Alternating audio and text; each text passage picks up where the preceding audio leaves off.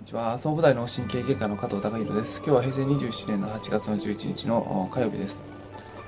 えー、まあ、以前から人生で経験することは全て自分の体を通して経験しているので、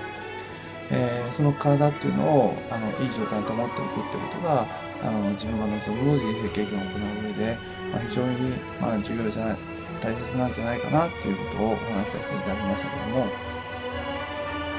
えー、その人生を歩んでいく乗り物としての体をと向き合っていく中で、えー、まあ、最初3つのことをちょっとお話しさせていただきました。で大切なのは、今受け切るに相当するような感覚である、あの自分自身の人間としての感覚。で、えー、1つ目は感覚。で、2つ目が、まあ、車を例えると、やはりその動力となるようなエンジン。人間で言えば、まあ、生命エネルギーだったり体力だったりします。で、えー、3つ目はあのああのそのどこに行くか道筋を教えてくれる、えー、ナビの相当するようなあ自分自身の思考、えー、理性を持ったあ、まあ、知識を得た上での思考頭で考えるっていうことがあのまあその進んでいく上で重要。で、えー、まあ、最終的な目的地を決めるのは何で決めているかなっていうのとは、えー、僕自身はそのインスピレーションっていう言葉を出してみました。直感です。で、えー、最終的ななあの目的地を決める直感っていうのは、えー、例えばその景気類である感覚だとかエンジンである体力生命エネルギーあるいは思考それぞれが徐々に磨かれ続けることによってインスピレーションも徐々に徐々にあらわになってきますのでそうすると目的地がよりはっきりしてくる生きる目的がはっきりしてくる生きる方向性がはっきりしてくれる、えくるっていうあの流れになっていくのじゃないかなと思います。最初からまあそのまあ大人になってからあのインスピレーションがあのバンバンあるようなあの方っていうのはないと思いますのでまあ、子供の時は、まあ、意識しない上でのインスピレーションっていうのはあるかもしれないですけども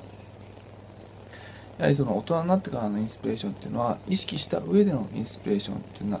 ことになりますからそのいろんな経験があっていろんな経験がある中で、えー、インスピレーションって一旦はあの、まあ